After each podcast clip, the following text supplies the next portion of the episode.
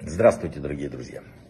Всякий, кто э, хоть как-то знаком с еврейской религиозной, религиозной традицией, хорошо знает и понимает, что Всевышний не говорит слова какого «пожалуйста». Дело не в том, что у Создателя нет определенных манер вежливости. Э, его, во-первых, его нельзя постичь вообще, а во-вторых, слово «пожалуйста» не просто фигура речи, не просто фигура речевого этикета, она действительно что-то означает. А именно она означает, что я прошу тебя то, что мне требуется. Пожалуйста, сделай то-то, и потому что это мне принесет такую-то пользу. Творец не говорит, пожалуйста. Потому что нет такого, в чем бы он вообще нуждался и о чем бы он мог вообще попросить кого-нибудь и что-нибудь. Все принадлежит. В, написано в псалмах Давида, если я даже захотел что-то, все мое. Ему не нужно, чтобы вы молились, он не одинок.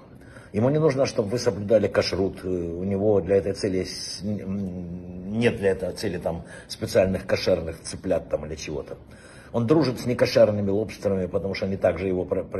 У него другой подход к этому миру. Он, он не говорит, пожалуйста, ни в одном из своих десяти речений, данных человечеству. Все заповеди даны для чего? Нам во благо. Ибо, когда вы помогаете, например, нуждающемуся, вам не обязательно говорить, пожалуйста, тому, кому вы помогаете.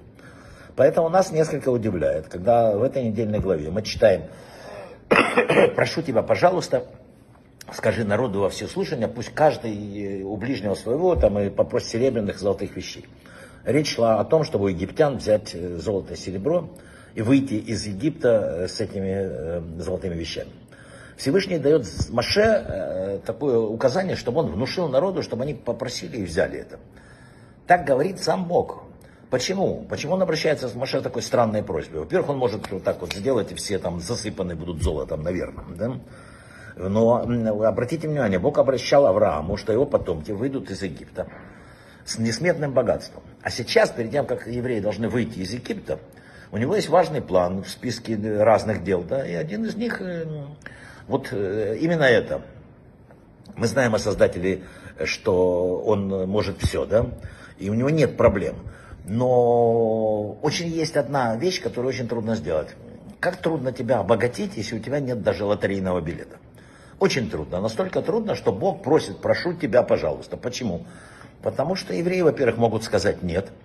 Они не хотят, э, они чувствовали, что это своеобразная компенсация за страдания, за то зло, которое египтяне им причинили. Они не особо этого хотели. Однако, из того, что Бог сказал, пожалуйста, можно заключить, что у него не было другого выхода. Представляете, почему? Да потому что есть такие случаи, когда Бог не в состоянии что-то сделать. Например, просто обогатить человека, когда тот человек ничего для этого не делает и не хочет. И дело не только в деньгах, в богатствах.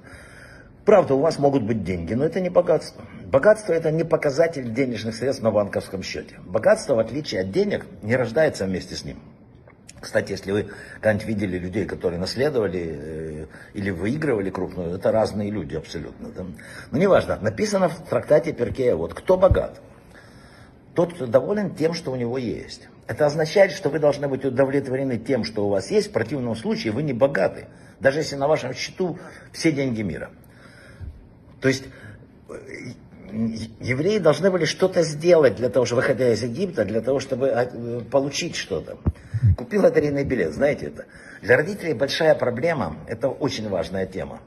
Э, именно для родителей. Вот я, например, вырос в доме, в котором э, туалет был э, во дворе. Вы думаете, мои дети ценят то, что туалет находится внутри квартиры? Нет. И я уже воспринимаю это как само, э, саморазумеющееся. Я вырос в доме, где не было центрального отопления. Думаете, мои дети просыпаются от счастья и благодарят Всевышнего за отопительный бойлер? Конечно, нет. Если вы родители, то наверняка стараетесь воспитать своих детей в лучших условиях, чем были у вас. Поэтому они, ваши дети, никогда не испытают радости от того, с чем их нельзя сравнить. С этим нельзя сравнить. Да? Заботясь только о материальном для наших детей, мы совершаем большую ошибку.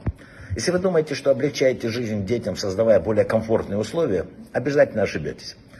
Вы не лучше Всевышнего. Вы не можете обогатить своих детей. Бог не мог обогатить евреев в Египте. Для этого они должны были что-то сделать сами, чтобы заработать за богатство. По крайней мере, попросить. Если вы работаете в поте лица ради того, чтобы улучшить жизнь своих детей, вам, безусловно, это не удастся. Вы потерпите фиаско. Потому что не вам будет наилучше, не людям. Но если вы работаете, чтобы улучшить свою жизнь, это правильно. Все, что вы можете сделать, это стать образцом для подражания своим детям, и чтобы они видели и таким образом улучшили свою жизнь. Перед нами шаббат. Столько не успели на этой неделе. Ну, ладно. Хочу сказать только одно.